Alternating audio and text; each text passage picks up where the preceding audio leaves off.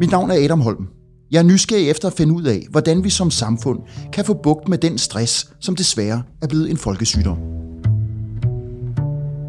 Velkommen til femte og forløbigt sidste afsnit af podcastserien Danmark har stress, som er produceret for Dansk Psykologforening. Hver tiende dansker føler sig dagligt stresset. 25 procent af danskerne vurderer, at de i løbet af de seneste fire uger har haft et højt stressniveau. Selv vores børn er ramt. Hver femte barn føler sig stresset. Der er noget galt. I fem afsnit vil jeg tale med fem forskellige eksperter, der hver især ved meget om stress. Jeg vil spørge dem, hvordan stress rammer samfundet. Og jeg er særlig nysgerrig efter at finde ud af, om de har nogle bud på, hvordan vi kommer den fordømte stress til livs. Her i dette afsnit af podcastserien sker der noget nyt. Det her interview vil nemlig foregå på engelsk. Der er ikke så meget andet at sige, end at jeg håber, at du er med på den. Grunden til, at det bliver på engelsk, er, at vores gæst oprindeligt kommer fra Ægypten og ikke har boet i Danmark længe nok til, at hun føler sig tryg ved at give et interview på dansk. Alt det har hun fortalt mig på dansk, men der er nogle faglige termer, som hun foretrækker at udtrykke på engelsk. Sara Awad har sat sig i stolen foran mig. Hun er ekspert i store samfundsforandringer, og hvordan forandringerne forandrer os.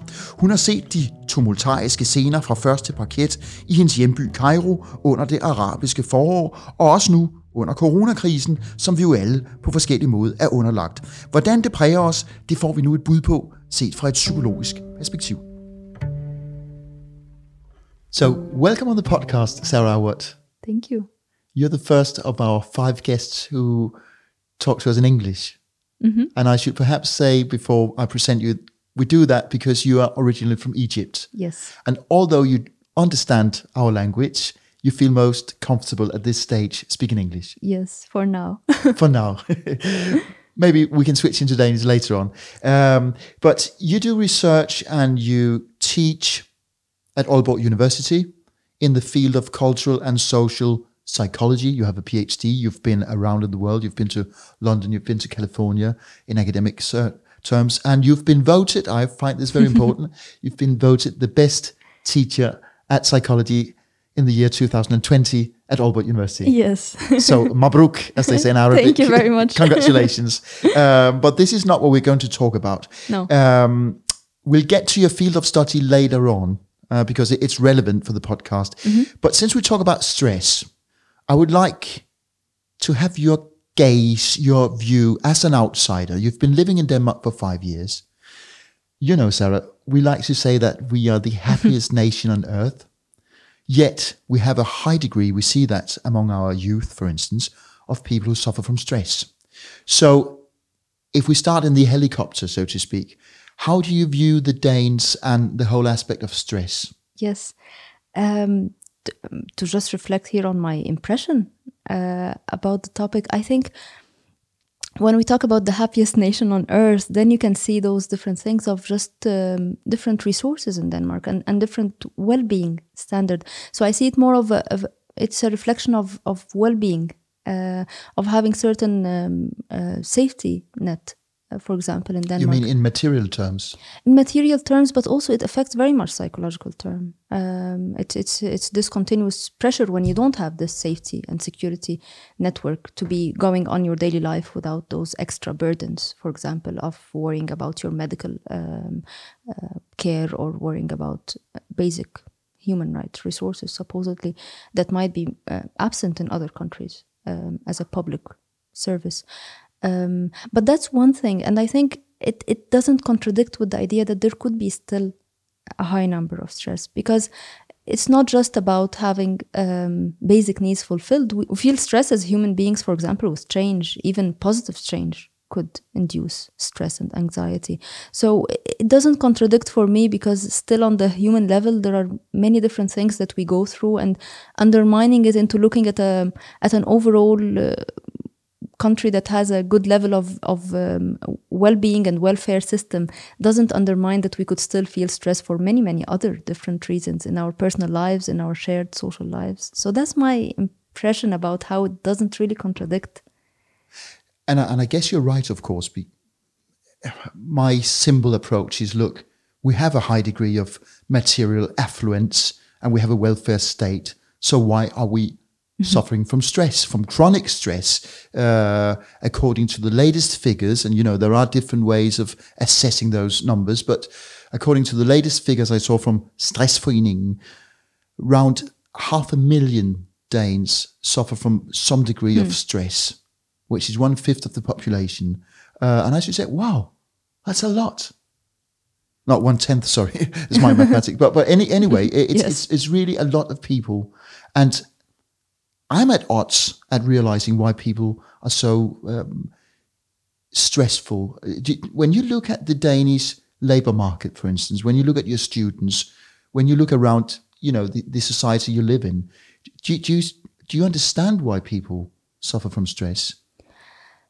I'm not sure if I could have a good answer for that. I think I could I could see definitely certain factors that are shared among all human beings in spite of what kind of environment they live in that could induce stress and could, like for example when you say the example of students uh, the idea of being examined the idea of getting into new educational environment uh, is, is always inducing stress maybe on different levels to different people.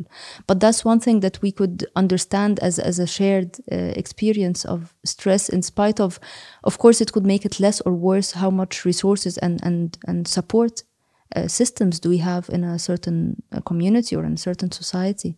Um, but it would still not take away the idea that um, yes stress would still be there.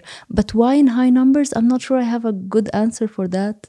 I could see the factors but i don't have the um, the perfect explanation.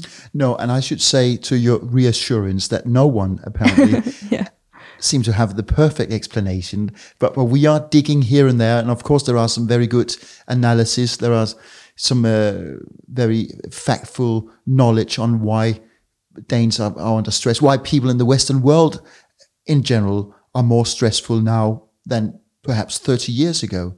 But if we jump from our part of the world to where you are originally from, you're from Cairo yes a city of 16, perhaps even 20 million people. Um, what's it like, you know, again, in overall terms, when we talk about stress? Is that a, a great theme in Cairo? I think if we talk overall about what I see in Cairo as as uh, stress and as factors for stress, there are plenty. Like there, we could talk about the the environment itself, the urban environment, even in itself, with the with the noise and the pollution, but also different um, economic uh, reasons, of course, and social pressures. The, the poverty, for instance. Exactly. That makes um, stress, of course, very prevalent and, and very hard um, um, problem for many and, and makes it even harder not having the resources or the support system we just talked about to help with that. Um, but I think the difference here is how much do you use the label and therefore how much can you put your hand on a problem or how much you can get a diagnosis, for example, as being stressed. That's where I think is the big difference. That's a very good uh, point. In I mean, Cairo we and do, we do talk a lot about it in this country. Exactly. Hence this podcast, of course, uh, and the number of articles and television programs, radio shows, newspaper articles, etc. So, so it's very much a topic in our part of the world, and, and luckily so, I should say. But are you saying, or am I hearing that you're saying that we talk too much about it, perhaps? I wouldn't say good? talking too much. I would say that having the label there, maybe having even the diagnosis there, is helpful in in itself. It it makes us able to put the problem out there. Maybe when someone is suffering from that problem, then finding the resources for it. Um, maybe also talking about it too much and overemphasizing or over diagnosing it could also has its negative effect. But then when we look at Cairo and we look at the other example, then also underusing it and not having um, um, not a word for it. Of course, there's the word for it language wise, but uh, having it as an issue, as an issue of concern or as an issue of to be um, dealing with or, or trying to um, find ways to um, help with is what I think is lacking. If I if I can talk generally about my impression in in uh, Cairo What's the Arabic word? The most useful Arabic word because it- Interesting, it's a because very I rich was language thinking for, for as- stress. Yes, as I'm thinking with language, I think stress would be ضغط نفسي, but this is more of psy- psychological pressure. Um, it could be توتر, could be also stress and and yeah and it's funny in, in that sense that i couldn't find also the exact word right away Exactly.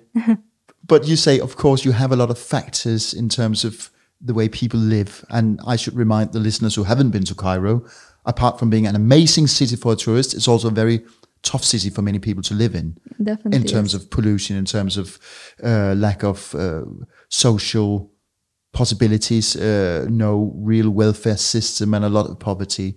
So there are some some stressful factors for a lot of people in Yes. Cairo, and yet you suffer. You, the psychologist who originates from Cairo, you suffer to find the right expression.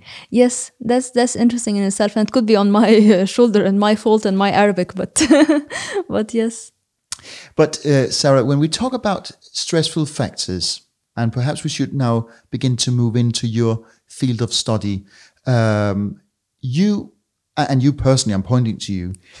you have seen in 2011, 2012, and actually the years that followed, political turmoil. You've seen some great political upheavals. You got rid of a 30 year autocratic system or dictatorship, if you like, under Hosni Mubarak. And what followed was an initial period, and you may correct me if I'm wrong, Yes. of, of great joy, which was followed by even more unrest, even more turmoil. And a lot of Egyptians, particularly your generation of activists, have suffered very heavily. yeah and People have disappointment of what was hoped for yes Exactly, and and also a lot of Egyptians uh, have actually fled Egypt or gone into exile. So all that really, really heavy pressure on a society.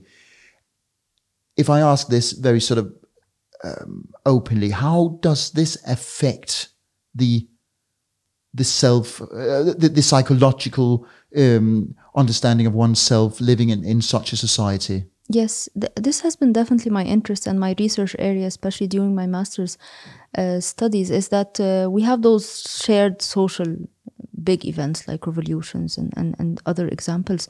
But uh, in Egypt, then you have this, and, and then you have, of course, people positioned differently those who were with the revolution, those who didn't like it, those who didn't mind it. Um, but then, as you follow the lives of those people who were, for example, very actively part of it, you not only find the impact of the revolution on the um, expected, of course, and common sense impact, like people losing jobs or uh, people suffering from the um, turmoil, political, economic, social, but you also find it on very individual psychological level of simply how we perceive ourselves in our societies. Do we think we can do change? Um, how much agency or power do we think we have as individuals? And when you have this uh, revolution event with very heightened sense of agency like oh now we can change things.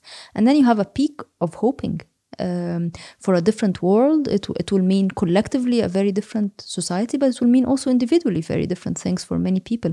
Talking about people who moved out there were many people back then in 2011 that really wanted to move back to egypt because of the revolution. Um, and then you have the counter revolution and things working in another direction.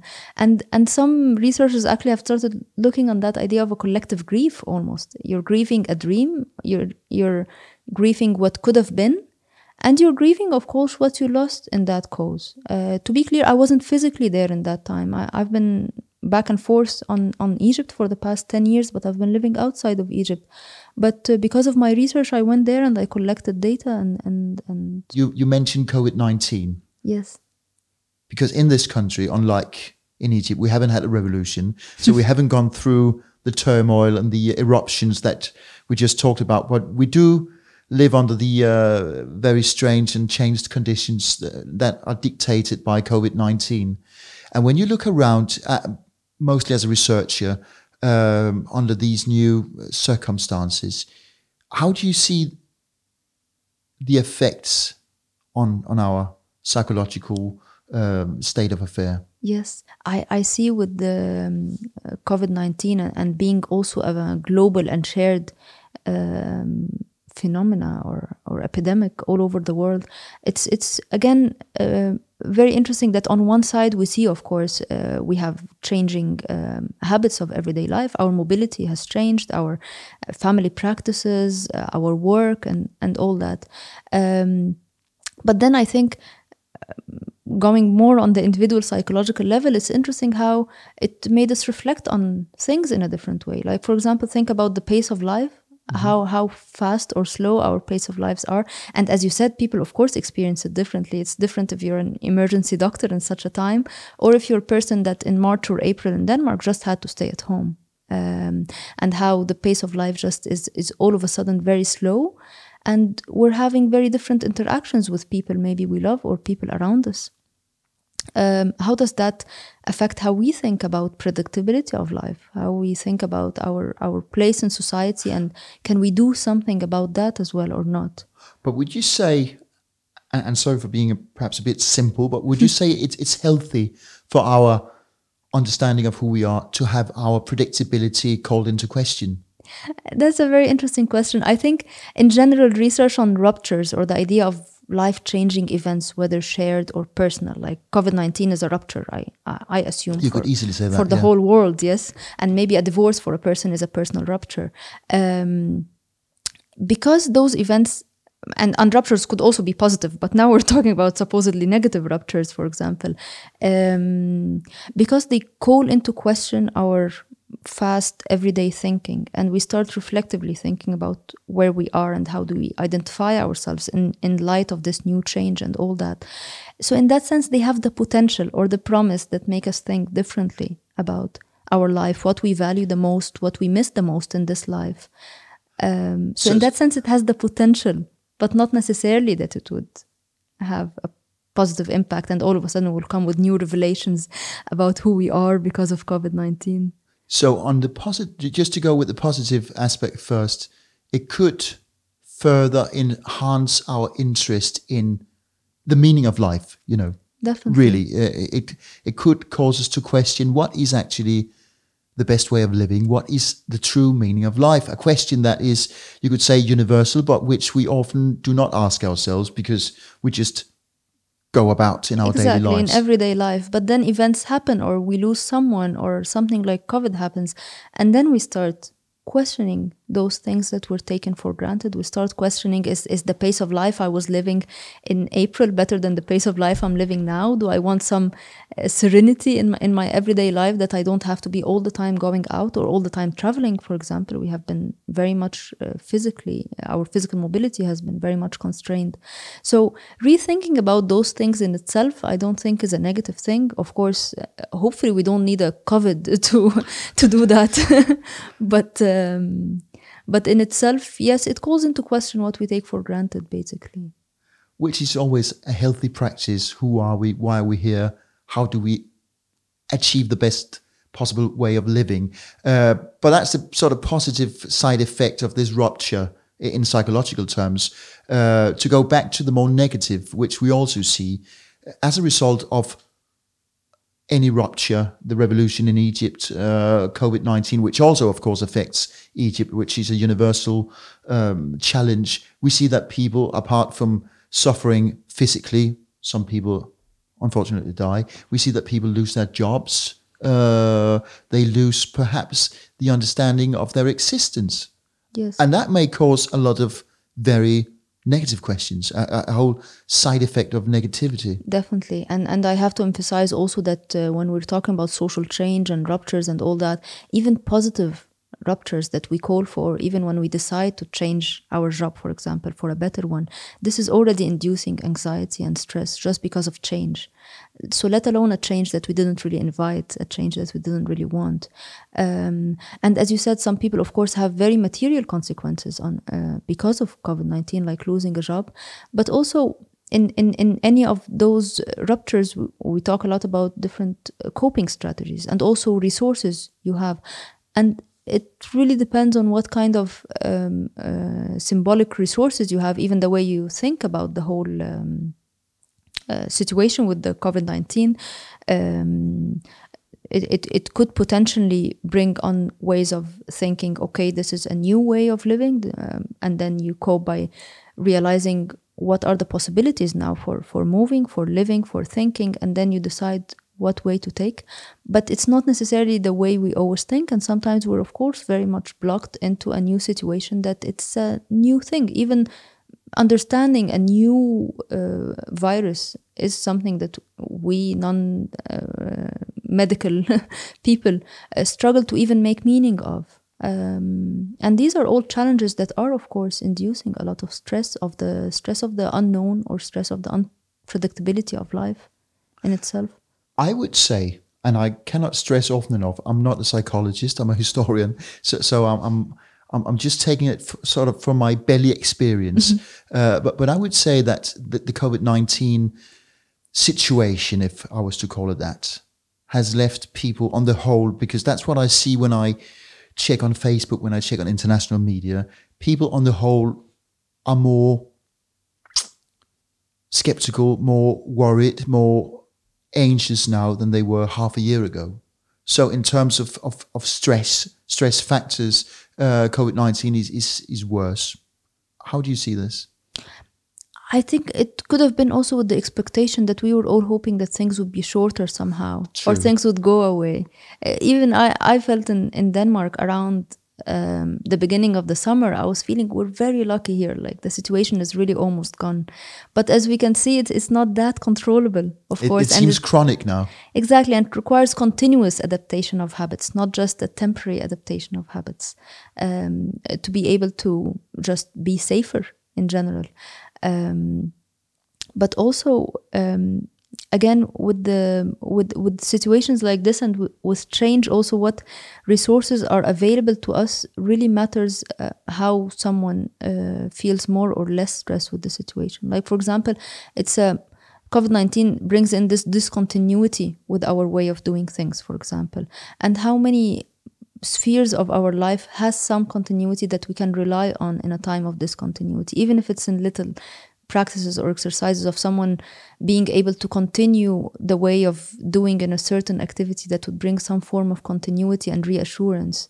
Or is all your spheres of life disturbed because of it? It's the work, it's the family life, it's your own um, sports and activities and all that? Or or are you able, at least in some of those spheres, to find continuity and rely on those to support you during a time where the other spheres of life are having a lot of impact and changes because of COVID? Yeah, I wish I could approach it in the same rational, analytical way you do, uh, because I had the very same feeling that you just described this summer, uh, like you and many other people, I'm sure. I felt kind of reassured, and my inner self was very jubilant and saying, "Ah, oh, finally." After three long, heavy months of five, whatever, uh, we've come to an end now and it turns out we haven't. Yes. Uh, and it sort of sinks your your optimism quite a bit.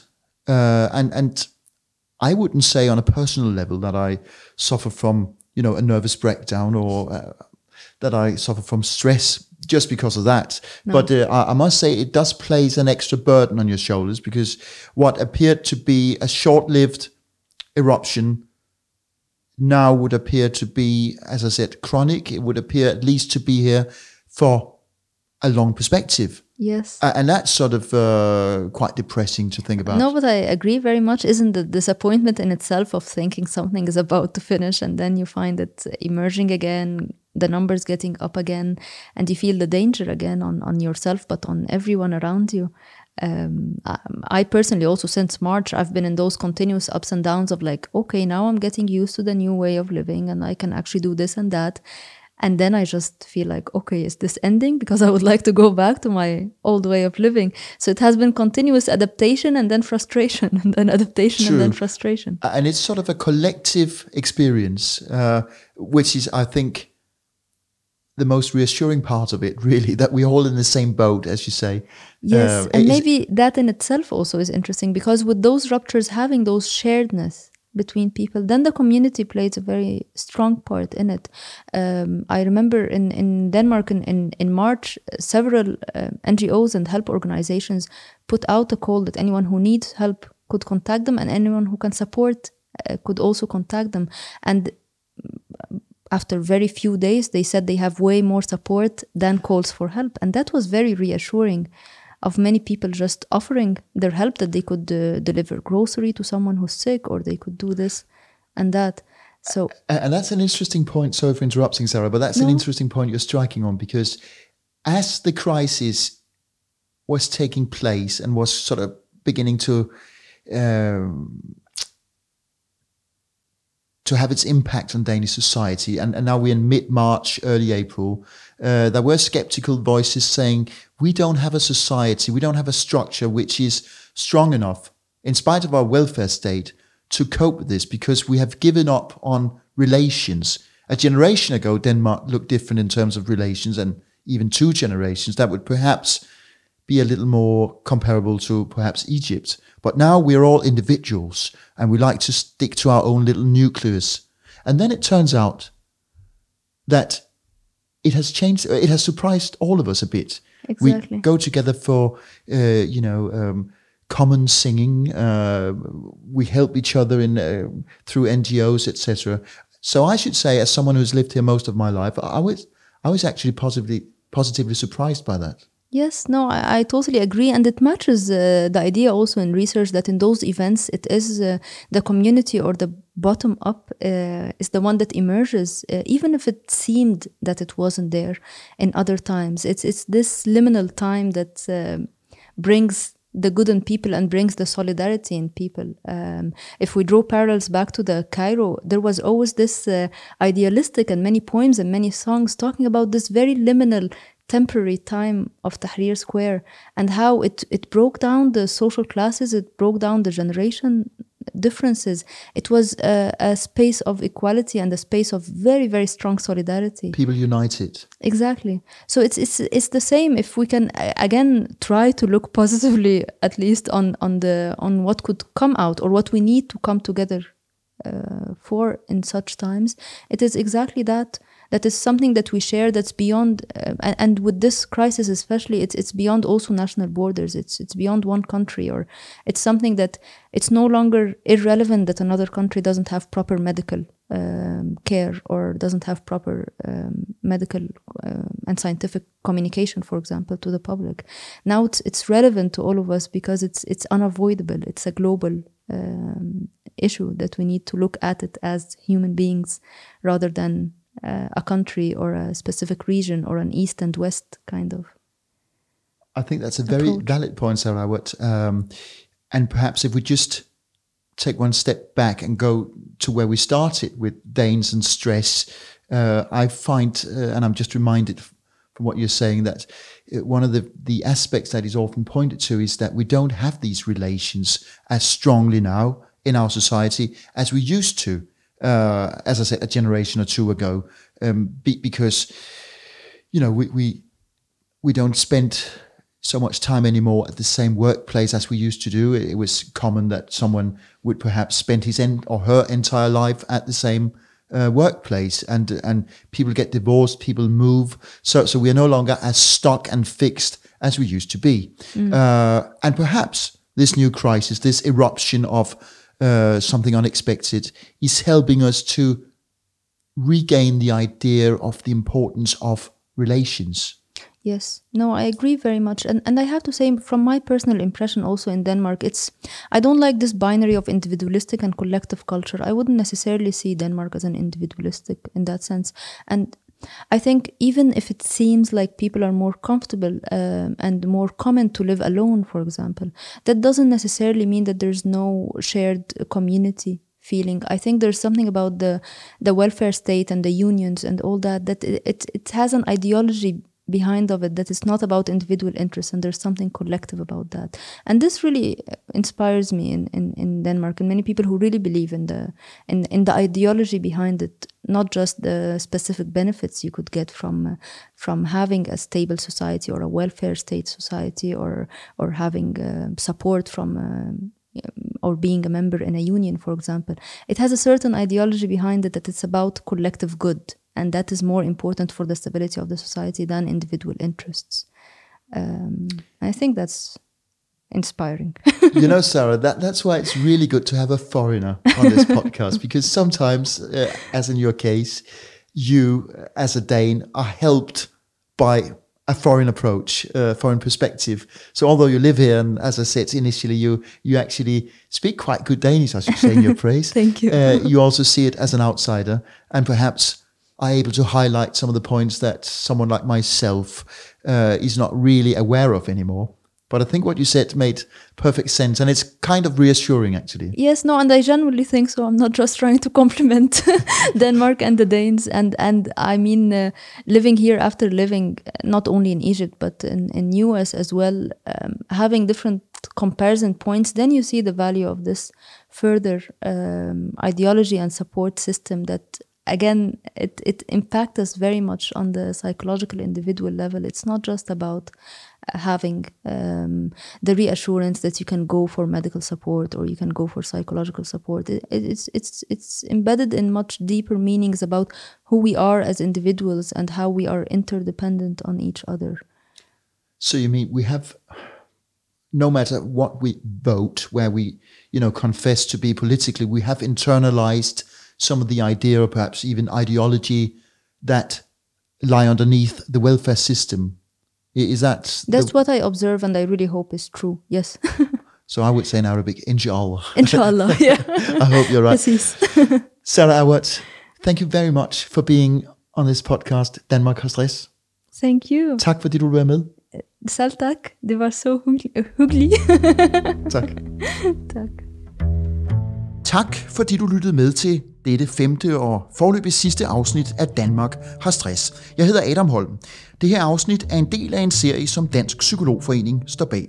Hvis du er gået glip af nogle af de foregående afsnit, så kan du med held gå derind, hvor du plejer at finde dine podcasts og søge på Danmark har stress. Jeg er glad for, at du har lyttet med. Serien her er produceret af kontoret Jul.